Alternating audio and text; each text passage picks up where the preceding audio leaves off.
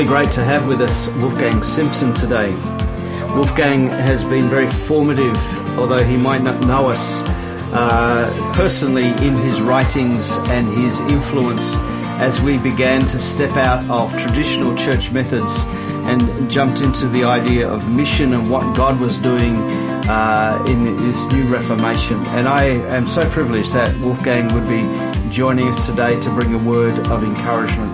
Wolfgang is uh, a major Reformation voice. He, he has called the church back to its roots and back to where Jesus was uh, wanting to start with his kingdom, his establishment of his rule and domain on the earth.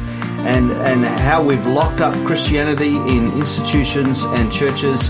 And his book, particularly, that we have encountered, Houses That Changed the World, started to unlock things. I know working in the church world at the time, it was controversial, and there were a lot of people uh, running around um, uh, looking at this. So, um, this this prophetic voice that God raised up out of Germany is a vision caster, a catalyst, and a man of great vision who's always looking beyond the next horizon and uh, really trying to um, trying to see where is God working and what is God doing. So. Thanks for joining us, Wolfgang. It's really, really a privilege to have you with us today. Hi, David, and everybody. Hi there. Yeah. Uh, Wolfgang, let's just go back to the uh, you, who you are as a person and tell us um, how how you grew up and what was church like where you grew up, um, and and how you came to how you came to know Jesus. Okay, okay. Uh, what you described about me before, all these heavy titles and reformers and so—it doesn't sound like me. I'm like a guy who likes to walk the dog, uh, work in the garden, and uh, be together with my wife, three boys, and be an outdoor kind of person. But um, uh, so I don't divide in a way um, myself into a ministry person and a private person. It's kind of all mixed up in a hopefully uh, crazy balance. Um, the way I grew up, I think, of course, is informing lots of lots of who I am. Uh, somebody once said, much of our theology really is biography, who you are, and you preach essentially yourself until you realize, oh my God, I preach myself. I shouldn't do that.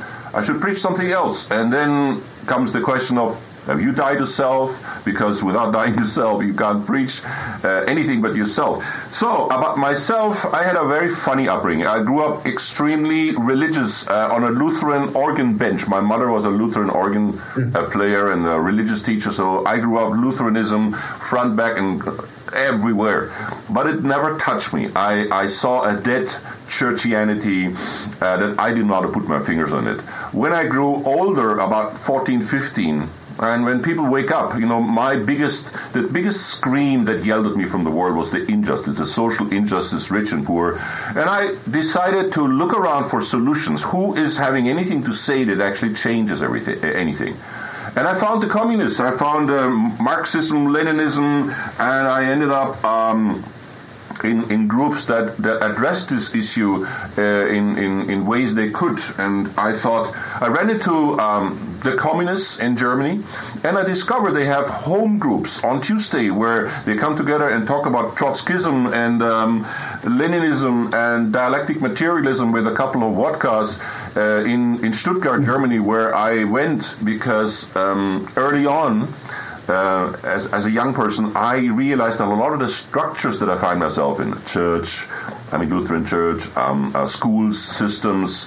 I was in a boarding school, a religious boarding school, because my mom desperately wanted me to become a Lutheran theologian to rescue the church from itself, something like that. And uh, yeah. I saw through so much of this scam that I felt this was so hypocritical that people are playing church choreographed little meetings and liturgies and rituals on Sunday, and then they dive into an entirely different world from Monday to Saturday. And then they go back to church and sing their sad songs and call it church and come to us and join us. And I'm like, no, uh, what does this mean to anybody? So, um, long story short, I um, I ended up engaging with a lot of the systems that I feel were were breeding injustice, social injustice initially, where the rich became richer, the poor became poorer, and the hopelessness that emerged. And that made me a sort of a rebel, I think, um, but a happy rebel. I was a jazz loving rebel, like to drink a, a German wheat beer, Weizen beer, um, with folks, um, lots of friends. I was an outdoor person, swimming, skiing, this kind of stuff, enjoying life at the fullest. But then I realized that a lot of relationships around me, whatever I saw, uh, began to break down. Um, people just unable to deliver on their little dreams or building the little American dream in Germany or somewhere uh, because of just relationship issues. Uh, people couldn't get along with each other um, and, and split and divorce and hated each other and whatever. And I realized something is terribly wrong with this world. You know, to quote a, a, a film that um, was probably before the age of many of us, the film Matrix, I felt like there's a splinter in my brain that drives me slowly mad. Something is wrong with this world, but what is it? What is it? And um, some kicker happened to me. Something happened to me when I worked as a social worker in Stuttgart, Germany, for the government actually to take care of homeless people. So I run, I ran actually a homeless shelter, and uh, it was we were told to give each homeless person one blanket, not more, not two, not a mattress, so they can sleep on an ice cold floor in the winter. Some of them came in frozen with, you know, full of full of piss, shit, alcohol, frozen, and you had to shower them first. I mean, that kind of stuff. And I mm-hmm. was the kind of person who said, nah, man, they need a mattress. Our cellars are full of mattresses and give them two blankets. So I started to just be a little bit nicer than what the government told me to do. And I think it was a month later where the, the mayor of the city came to us and said, Who is it who gives out more blankets than supposed to do and uh, gives out more mattresses to the homeless people? Because we're flooded. Our city is flooded with homeless people from all over the country. People are coming and say, There's a good guy in Stuttgart and he gives out mattresses. And I was the culprit. So I was fired on the spot because I was too nice with government uh, things for the homeless people. And I thought, that's interesting. While I was working there, I, I, met a guy who, who every Tuesday, every second Tuesday actually, uh, wanted to commit suicide. Why? He was a dropout academic. Uh, his marriage went went bust, and every Tuesday afternoon at two o'clock came his German nice father in his white Mercedes with a white toilet roll in in the back of his car, uh, and a, which was a status symbol, a toilet roll, uh, and a, a, umbrella. So he came like the the the, the epitome of. Um, of properness and togetherness and basically blasted his son, You're a black sheep, you're a drunkard, you're this, you're that. And after half an hour, he left in his little white Mercedes and left his son uh, behind to actually kill himself. My job was to prevent this, so I, whatever, um, coffee, table tennis, took him out for a walk, gave him a secret beer, whatever, tried to save his life. And that went on for like four months or so until I had to go uh, for some holidays because I had overtime. When I came back from my holidays after, what was it, five, six weeks or so, I read a, um, an announcement in the newspaper that a guy had poured petrol on, on himself and, and burnt himself and killed himself. And that was the guy. And, and the newspaper statement says nobody knows why and it really hit me and says, Wolf, with all your enthusiasm and your Marxistic insights and your analytical skills as a young, enthusiastic person working inside the social system, can't even prevent one guy from killing himself. You know, gone five weeks and boom, another dead guy. So that doesn't work. And so, what do we need? What do we need? Do we need God? As some people say, where is God? Look at the church. God can't exist. Because mm. these, these, these church people are dead. They're singing 17 songs, listen to a guy making three points. They're giving them five Deutschmarks as a sacrificial offering. And I'm like, that is nothing. That is, they should look at the communists, you know, how much more sacrificial they live. Forget the vodka though. But um, that, at that time, I had a question, a new question in my mind. Is there really a way to connect with God over and beyond the kind of churchianity, the kind of superficiality that I saw all over around me in Germany at the time? And I remember one night I came home midnight. I drove in my car alone to my um, studio, which I had in Stuttgart, and I had to stop at a red light in Stuttgart, Friedrichstraße, near the railway station in Stuttgart five lanes, and streets are full with revving cars with young guys who try to show off their cars and whatever else they have to show off to their girlfriends. And so it was um, a midnight traffic. And the red light was red, and I was waiting, and suddenly a guy knocks at my window in the middle of the street. And I look up, guy, 40 yearish, black coat, black hat, kind of strange. And uh, he he said, "Can I ask you a question?" I lowered my jazz so I could actually hear him because I thought he's going to ask me where the railway station is, which is like uh, there, over there. Um, and the guy pulled out his finger, pointed at me, straight in my face, and he said to me, Do you know Jesus personally? I got almost electrocuted with this language, like an arrow went through me, because I thought, How does the guy know my secret question? And I stumbled something uh, and was very happy that the red light turned green and all the cars started rushing. And I thought, how will the guy survive now the onslaught of this German midnight traffic being in the middle of a five lane road in the middle of the city? Because everybody wanted to get on as fast as possible. And as I drove on and watched him in the rear mirror, I was like a taxi driver at the time in my in my spare time, so I just did that. So you have eyes a taxi driver, they have eyes backwards as well. They, they see the traffic in a different way. And I saw him literally vanish into thin air. He, he, he went like a puff. I thought, I just can't be. I, I stopped my car, almost causing an accident, going from the middle lane somewhere, and uh, looked whether he has been run over or whatnot, and he has been gone, man. He has been gone. I never seen an angel before. I didn't even believe in, it, in any of this stuff. Anyhow, something shook me deeply and said, that is not normal.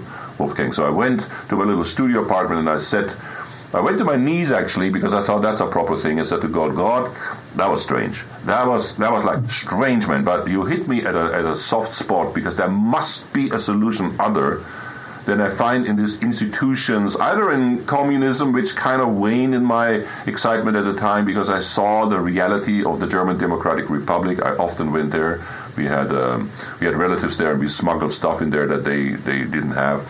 So I saw the, the, the real existing socialism, as we used to call it.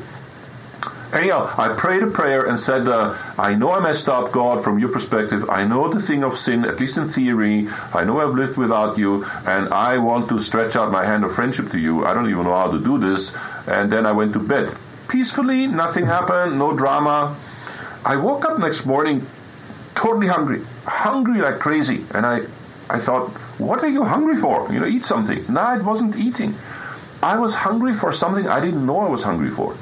So I started reading the Bible. My mother had given me one of those Bibles that sits on the shelf. Um, I, I, started reading and I simply didn't stop. I read like seven days, 24 hours. Uh, I mean, I slept in sometimes, honestly, but I read through the whole Bible in probably a week. I just read voraciously. And then I discovered Acts.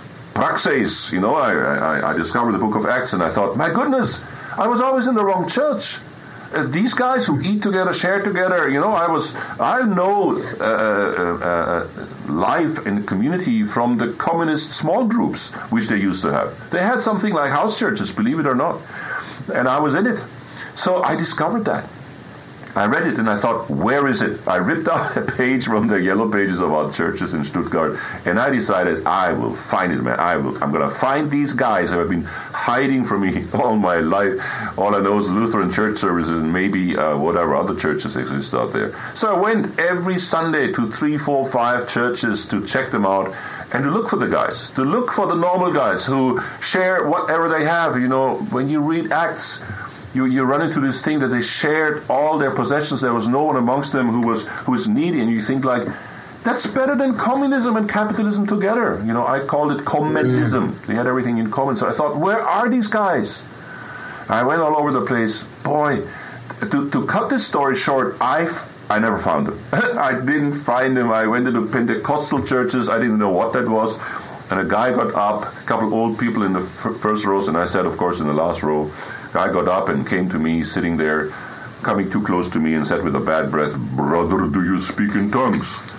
And I thought that's kind of a funny, funny question. What does he mean? And I said, "Well, um, Spanish, English, Chinese, Vietnamese, but I don't speak it. I eat it." I found that funny. The guy didn't find it funny. He got up, uh, got up and spoke to the other old ladies in front. And they all turned their heads around. What kind of strange man I am. So that was my experience with church. No social competence, no way of talking to anybody normal. I even went to a, a meeting in, in, in Stuttgart.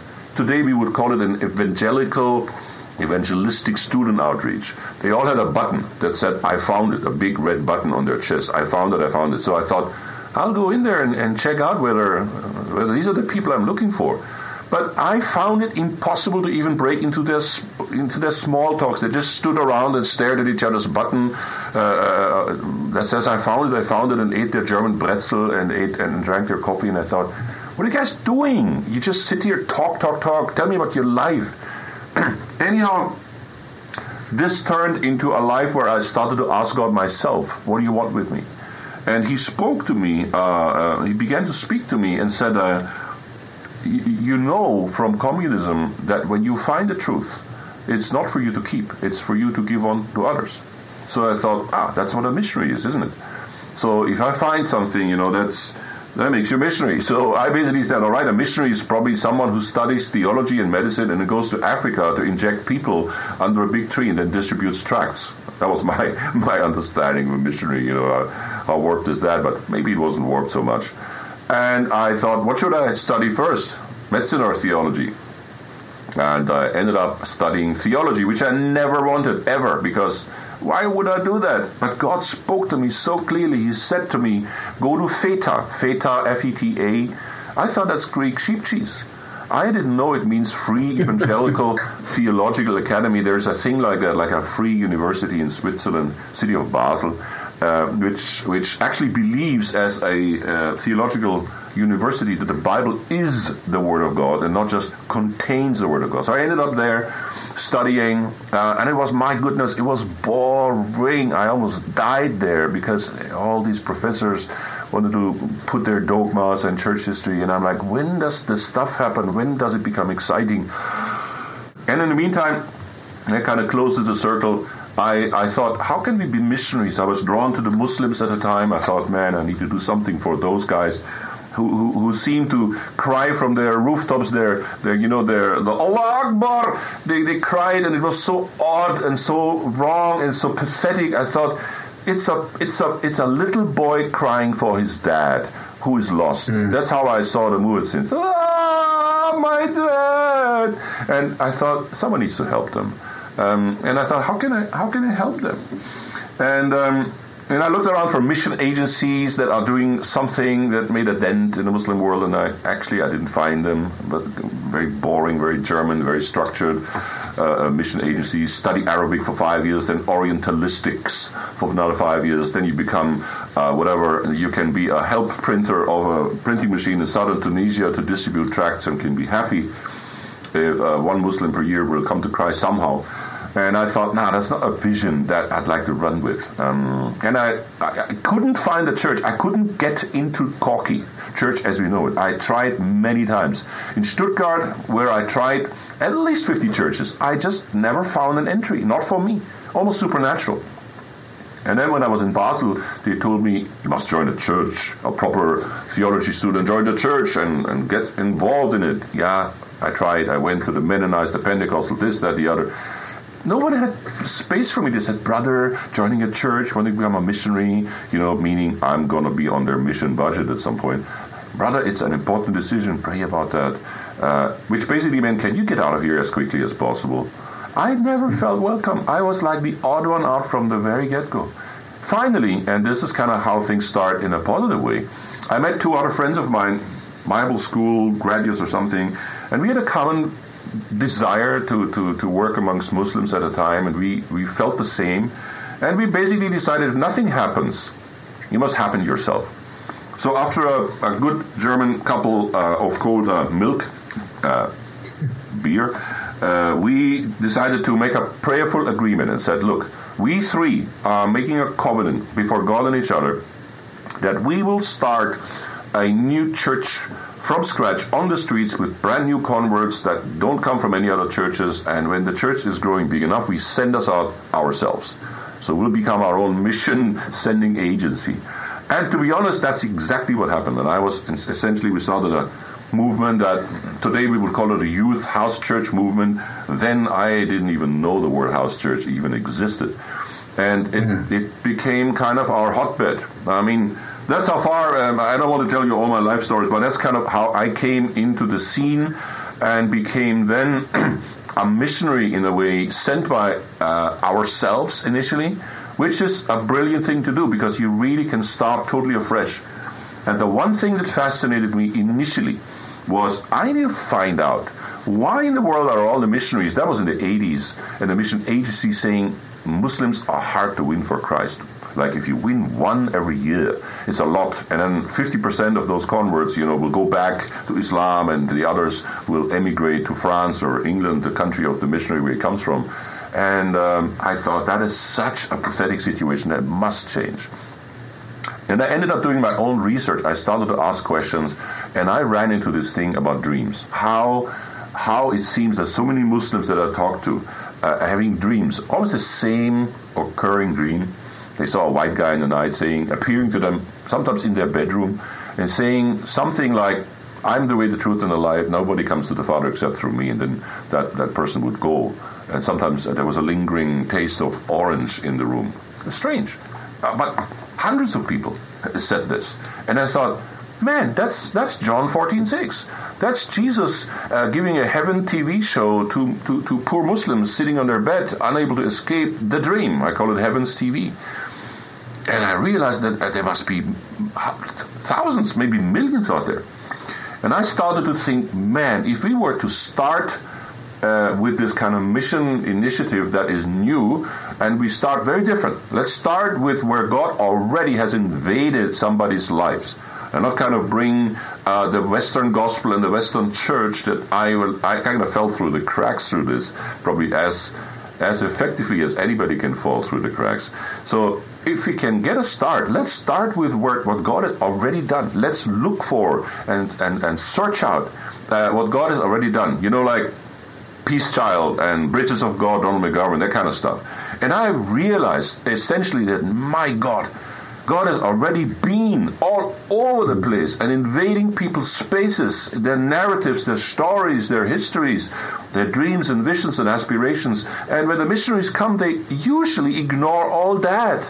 And they say, like Billy Graham, John 3.16, forget all what you know and come to my kind of churchianity and everything will be good. And it was such a colonial, Western imposed kind of thing that they, most of people initially rejected it, that kind of gospel, because it does not connect.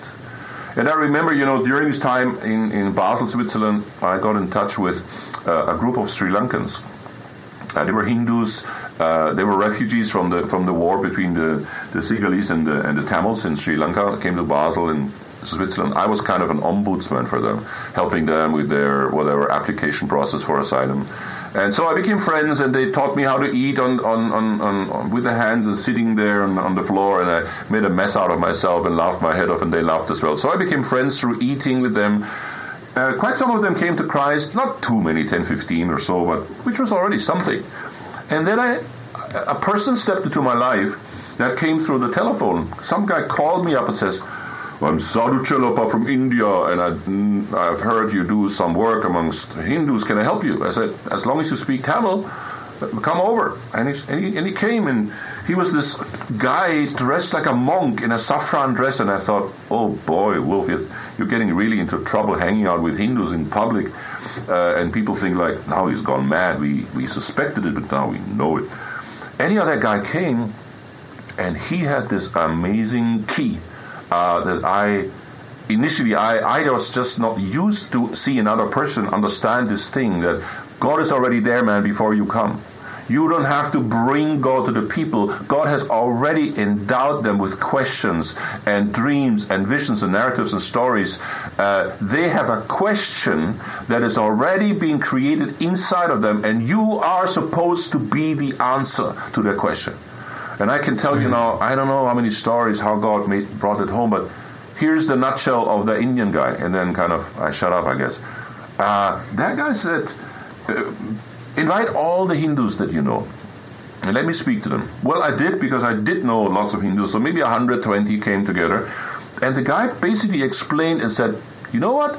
There are three religions three religious blocs all going back to Abraham. One is uh, the Judeo-Christian bloc. They, they speak of Abraham. Then there are the Muslims. They speak of Ibrahim. And there are the Hindus. The most holy word in Hinduism is Brahm, B-H-R-M. Do you know where that come from? The Brahmins?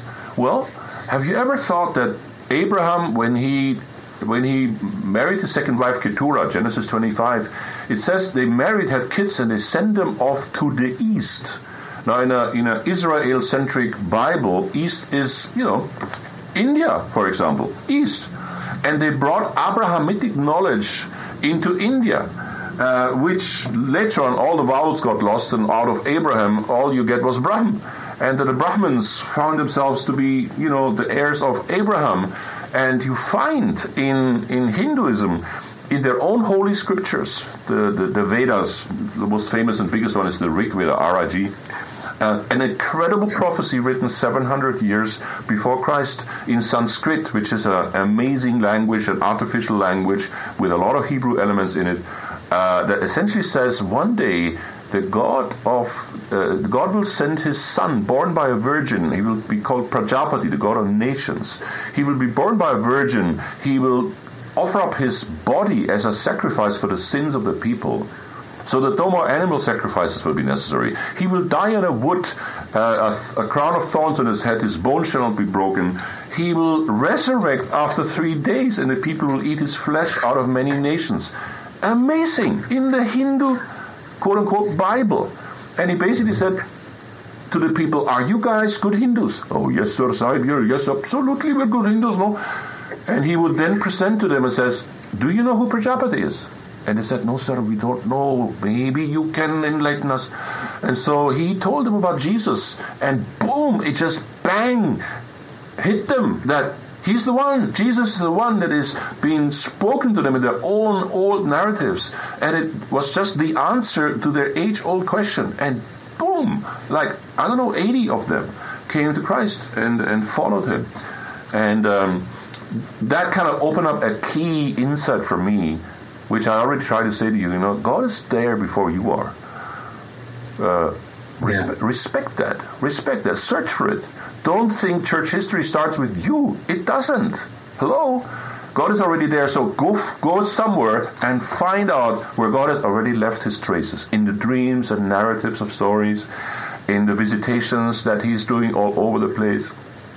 And so I believe if you look at it from that perspective, man, you will be on a God trail. And then later on, you know, to, to bring the story up to kind of also the church planting issue, I realized that when you then later on bring Muslims, or ideally whole families of Muslims, you know, don't bring Muslim young men alone to Jesus. That's the kind of classical uh, missionary mistake. Bring families. They think as families, as tribes, as clans, and win them as a clan you know, and, and for that you need to eat with them, share with them, do the Jesus stuff. He, Jesus was, if you just look at Jesus, what he did all the time, man, the guy, statistically speaking, he all the time ate in other people's homes. He told stories nobody understood, called parables. And he did stuff, miracles, driving out demons is the most frequent one of them. Do likewise.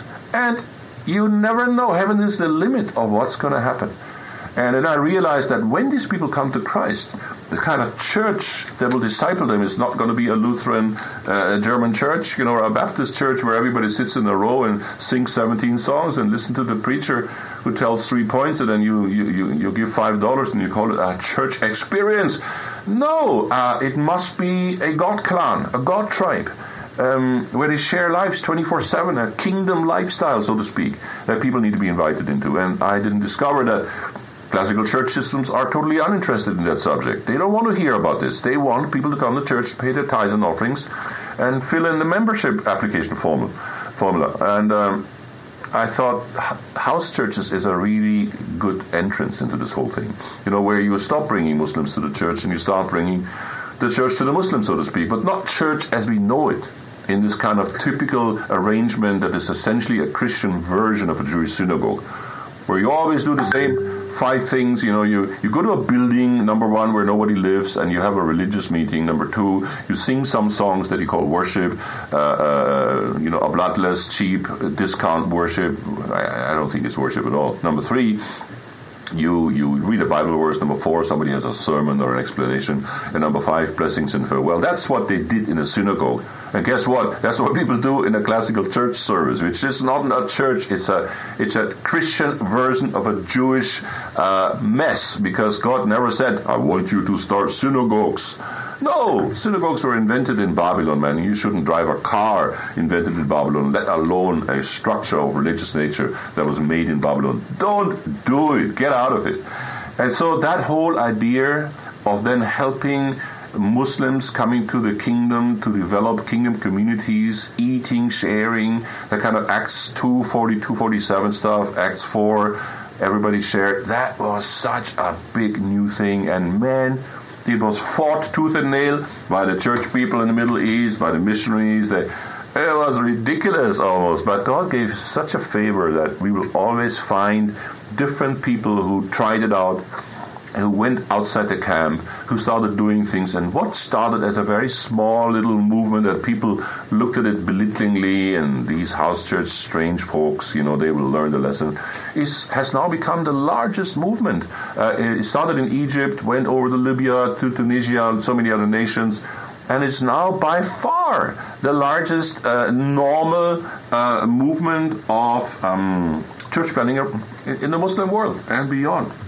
Okay, let me stop my my little talk, talk here and uh, give you some time to breathe, guys.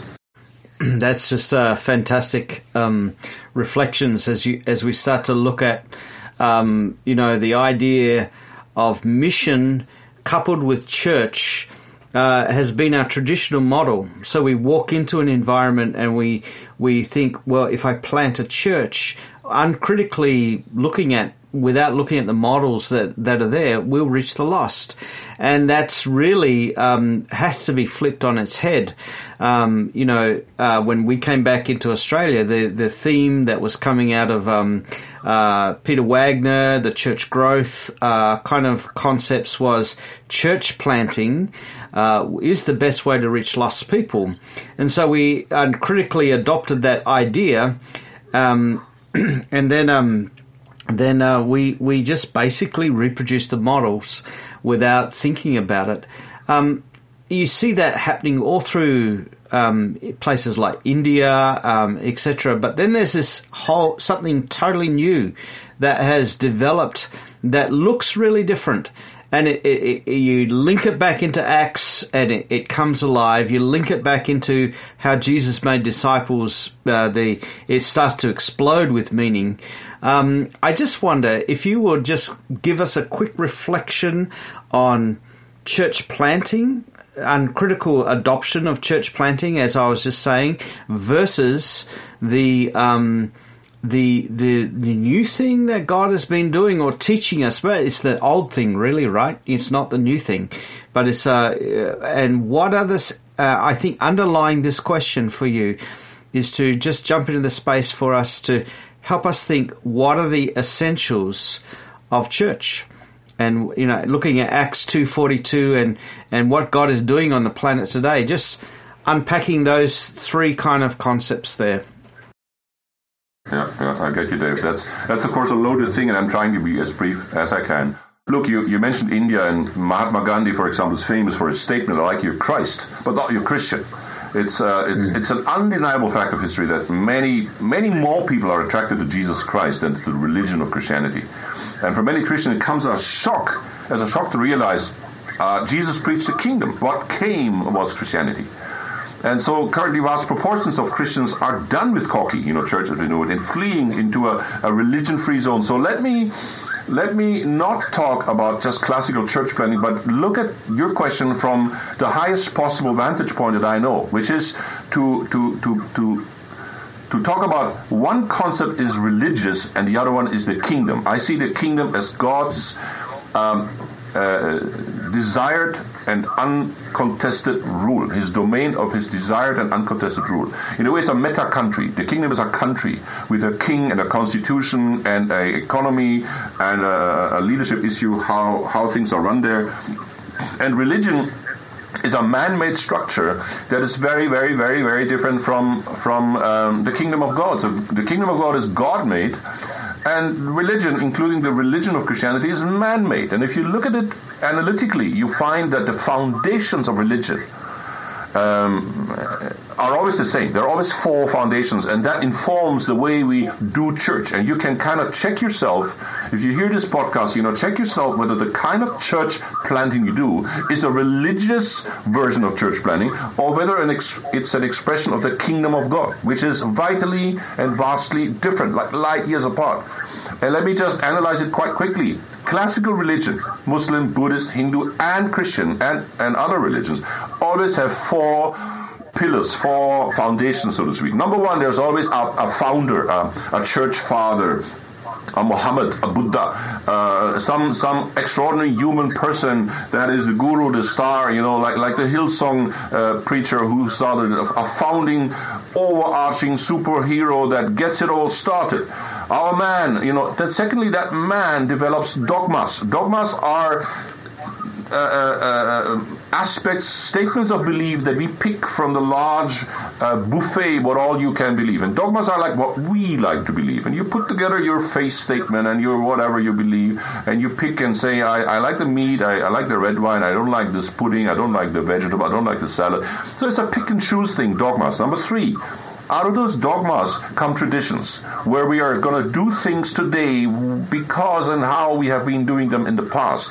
Traditions, traditions. There are traditions when the Holy Spirit comes on you. You must fall forward. Oh no, you must fall backward. Oh no, you must not fall at all. And that becomes your tradition. And out of that, lastly, comes rituals. Rituals, stuff that we do again and again. And the longer we do rituals, you know, the more they become divorced from life. I remember I was in Australia once, and somebody gave me a run of the what was it called emergent churches at the time, uh, which were in a way postmodern versions of evangelical preachers at the time, where you didn't sit on pews, uh, on chairs, you sat on sofas, and you, you were more relaxed, and the, the sermon wasn't called a sermon, it was a narrative, and, and, and worship was, uh, we had an ice cube in our hands and watch it melt, and, and kind of describe our feelings to it, and it was a pink version of the classical uh, evangelical synagogue. It was the same thing. My God, I was bored when I when I saw it because I thought it's so religious.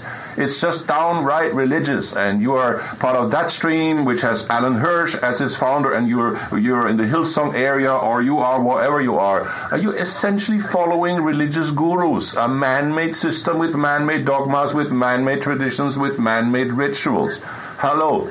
And the church, you know, come to church on Sunday, uh, a place where um, uh, uh, people have choreographed, pre-planned meetings of all sorts, including a Bible study. We're now going to have a Bible study, and we're going to do this, and must be a Discovery Bible story, and we need to honor David Watson's principles. Yeah, but it's still a person.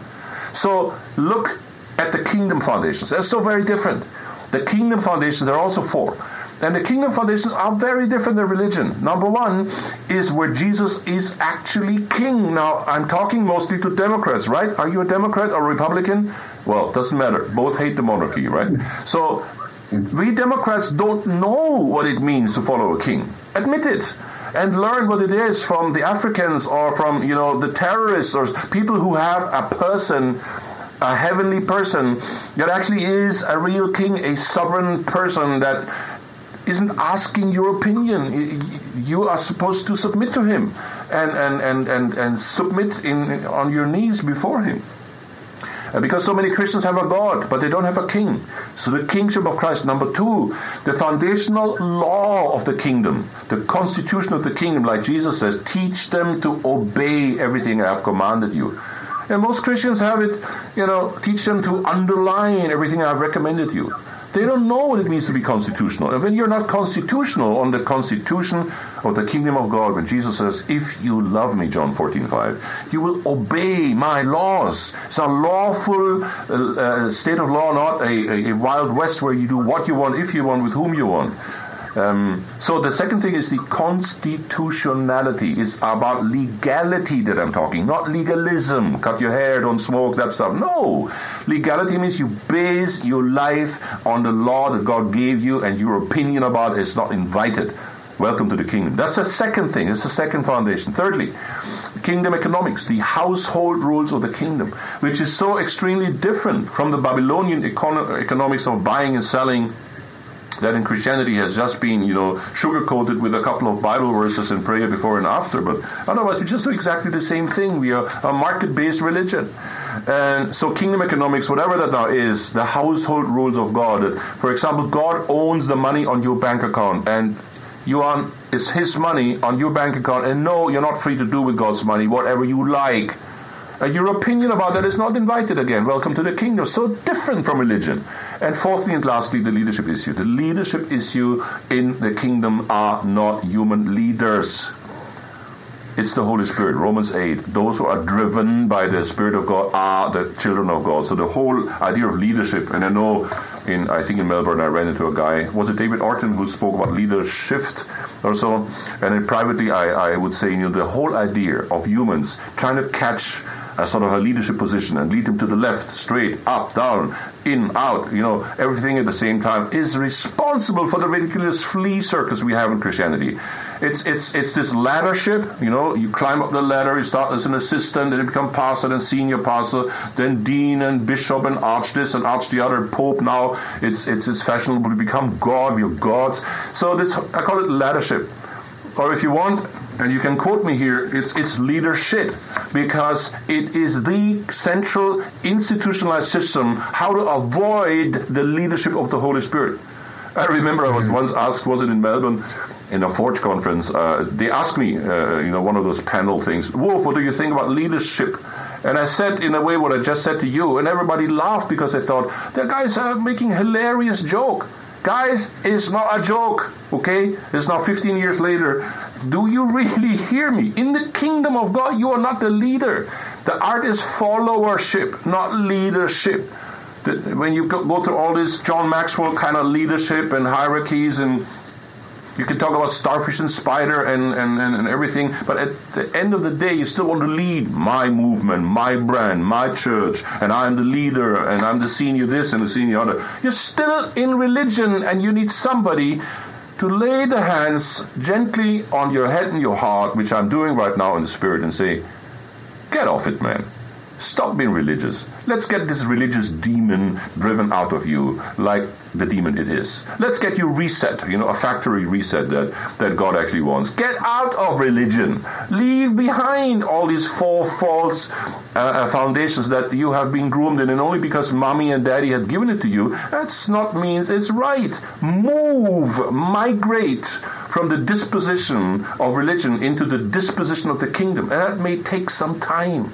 So when you do the church planting, you know, then the whole idea of what in the world is church, what is ecclesia, comes then to mind. And there's a religious definition of church, uh, like when people come together to whatever, sing, pray, and read Bible or something like this.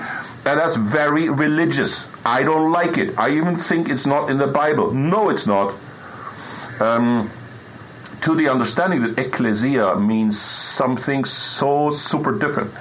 Uh, just two little definitions. The original ecclesia was the Senate of Greek democratic city states of all those above 20 years who are eligible, who can basically decide on the level of a city how we're going to move the city forward. So the city of God is a, you know, uh, the idea that Jesus proposes because he says, you are the city on the hill. Let the people see your deeds so they shall praise your Father in heaven. It's an acropolis, an elevated way of living that people look at it and say, oh my gosh, what these people do. Nobody can do unless God is with them. That's what it means. And also, Acropolis of God, the city of God, means when the Romans colonized the world, they, they fought them militarily and then they established a beachhead of, of Roman culture. They transported about 300 Roman families into the new target, uh, into Palestine, the new, the new colony, and they established a beachhead of the superiority of Roman culture. Their, their, their water heating, their this and that. So they wanted to convince the people by model, by modeling the higher standards of Roman culture to win those, those barbaric barbaric pagans to the way of life of Roman things. And that thing, that beachhead, how, you know what it was called? It was called ecclesia. That's what Jesus talks about. A beachhead of the kingdom of God on earth. How it is in heaven, so it shall be on earth. Not how it is in America, so it shall be in Singapore. How it is in Germany, so it shall be in Korea. How it is in Korea now that the Korean missionaries go to Mongolia. No! How it is in heaven. So we need to, in a way, go to heaven first and find out what in the world is going on there and what of heaven can we bring down on earth and model it. Model it in your bedroom. That's where it starts. Model it in your in your living room. Is it clean? Is it not clean? You know, in your jurisdiction. Model it in your family, in your company, in your com- whatever. In your jurisdiction. Make sure your jurisdiction becomes a kingdom colony small, medium, and large, of all sorts of sizes, and then invite people into that space. And it's a life space where you live, not a Wednesday evening Bible study, God forbid, because that is again leading people straight back into religion. So, therefore, you know, for me on that level, if you go there, it's a helpful analysis you know, what are we doing? Are we actually planting the problem? Because if you still plant churches the same old, same old style, you're simply planting modern versions, slightly Australian versions, and I like the culture, but you still plant a cultural expression of Corky church as we know it into a different culture. And you know, you have the seed of destruction built right in there. And I say this as a person who for the last 30 years have been standing for church planting. And I also came to the realization that mm, sometimes, maybe many times, our church planting has been actually part of the problem, not part of the solution. So what I'm saying is reset.